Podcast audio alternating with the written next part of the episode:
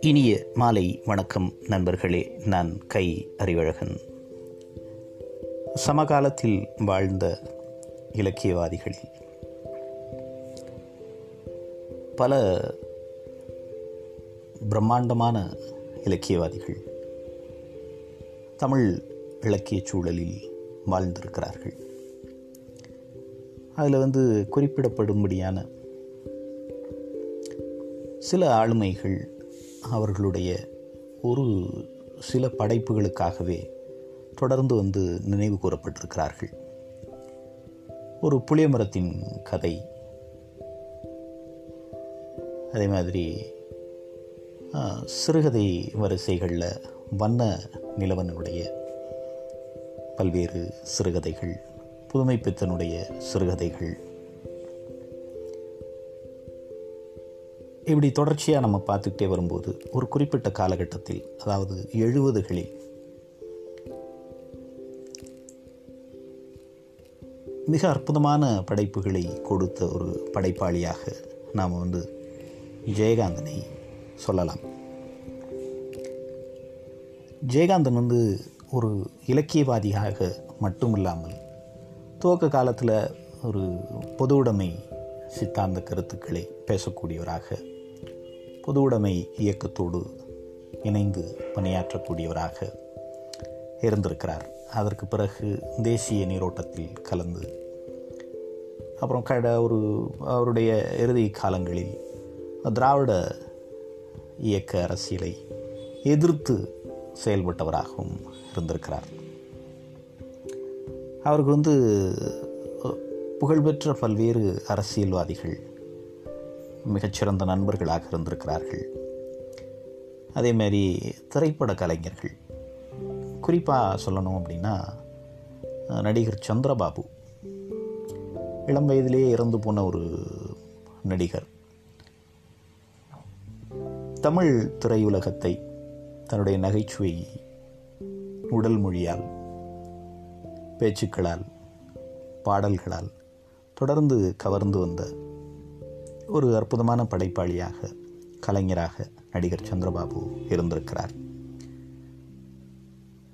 ஜெயகாந்தன் சென்னைக்கு வந்து வாழ துவங்கிய காலகட்டத்தில் அவருடைய படைப்புகள் மிக உச்ச கட்ட புகழை எட்டிய காலகட்டத்திலெல்லாம் சந்திரபாபு ஒரு நெருக்கமான நண்பராக இருந்திருக்கிறார். அதே மாதிரி புகழ்பெற்ற அந்த காலத்தினுடைய அரசியல்வாதிகளாக அறியப்பட்ட எம்ஜிஆரும் சரி கருணாநிதியும் சரி இருவருமே அவரோடு நல்ல நட்பில் இருந்திருக்கிறார்கள் அவரோடு தொடர்பில் இருந்திருக்கிறார்கள். ஆனால் ஜெயகாந்தன் கிட்ட இருக்கக்கூடிய ஒரு பழக்கம் அல்லது அவருடைய வாழ்க்கை முறை எப்படி இருந்தது அப்படின்னா அவருக்குன்னு ஒரு நண்பர் குழாம் இருந்தது. அது எளிய மனிதர்களோடு அவருக்கு பக்கத்தில் இருக்கக்கூடிய உழைக்கும் மனிதர்களோடு எந்த அளவிற்கு ஒரு அந்யோன்யமான அன்பை கொண்டிருந்தாரோ அதுக்கு எப்பொழுதுமே கலங்கம் வராமல் அவருடைய புகழ் உச்சக்கட்டத்தை அடைந்த போது கூட அரசியல் தலைவர்கள் அல்லது திரைப்பட கலைஞர்கள் இந்த மாதிரியான ஒரு புகழ் சூழல் அவரை சூழ்ந்த போது கூட தன்னுடைய அந்த எளிமையான மனிதர்களின் நட்பை அவர் வந்து விட்டு கொடுத்ததில்லை.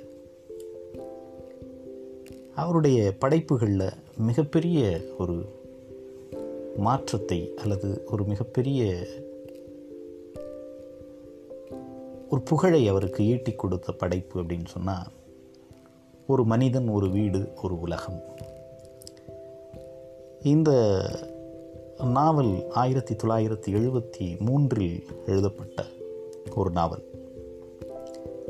அப்போ வந்து கொஞ்சம் கொஞ்சமாக அந்த காலச்சூழல் இந்த ஆர்த்தடாக்ஸ் கம்யூனிட்டி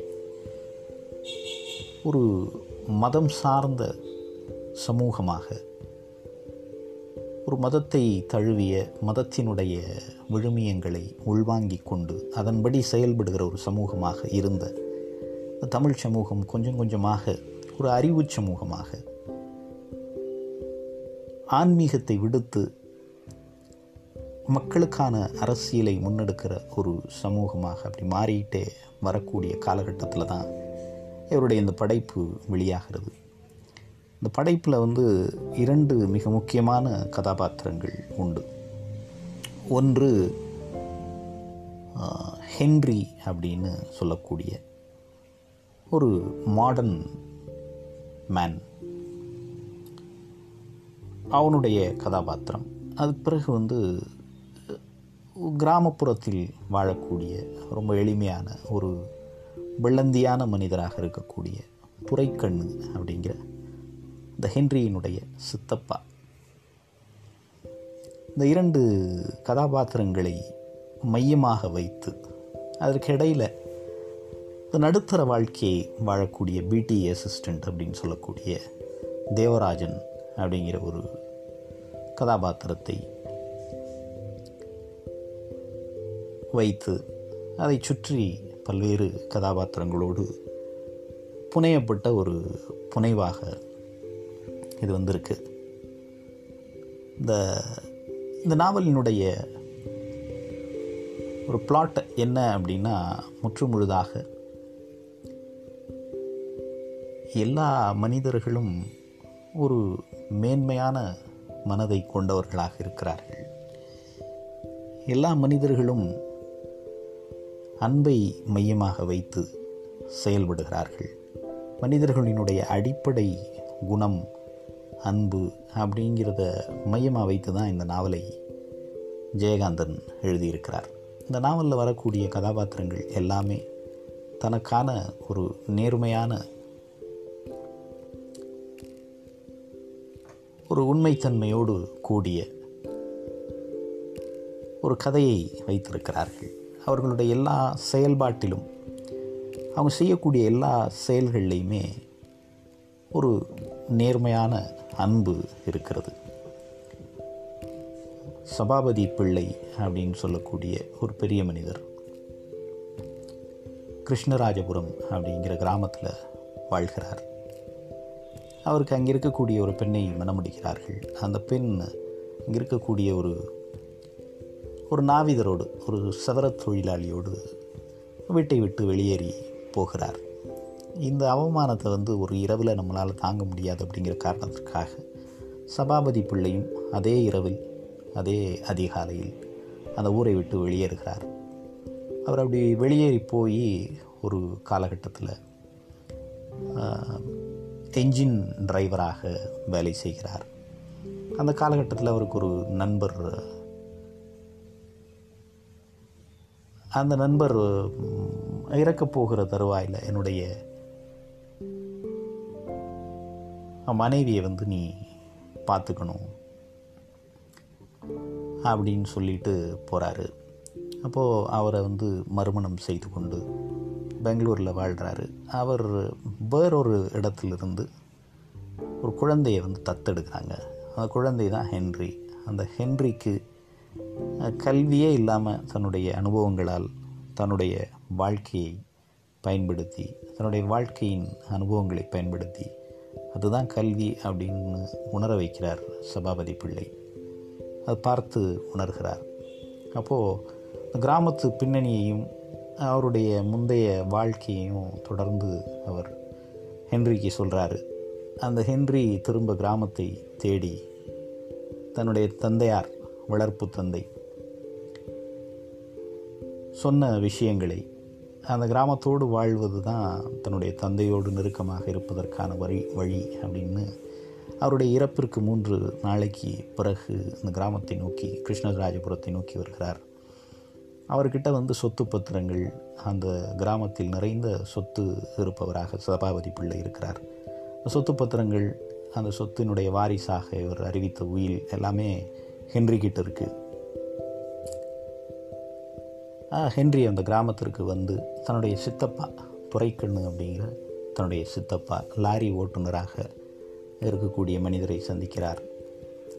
அப்போது ஒரு பஞ்சாயத்தை கூட்டி இந்த சபாபதி பிள்ளையினுடைய மகன் நான் அப்படின்னு சொல்லி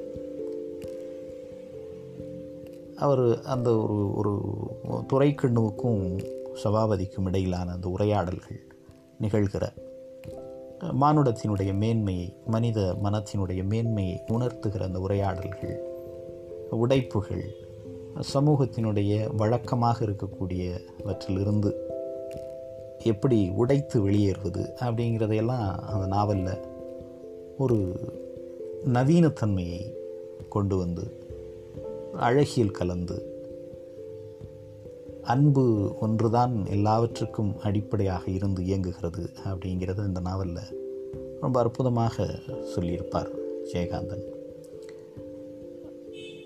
படிக்க வேண்டிய அதாவது பத்தொன்பதாம் நூற்றாண்டினுடைய இறுதியில் நாம் வாசிக்க வேண்டிய நாவல்களில் மிக முக்கியமான நாவல் இந்த ஒரு மனிதன் ஒரு வீடு ஒரு உலகம் அப்படிங்கிற நாவல். நன்றி நண்பர்களே. மீண்டும் இன்னொரு பதிவில் நாளை உங்களை சந்திக்கிறேன். வணக்கம்.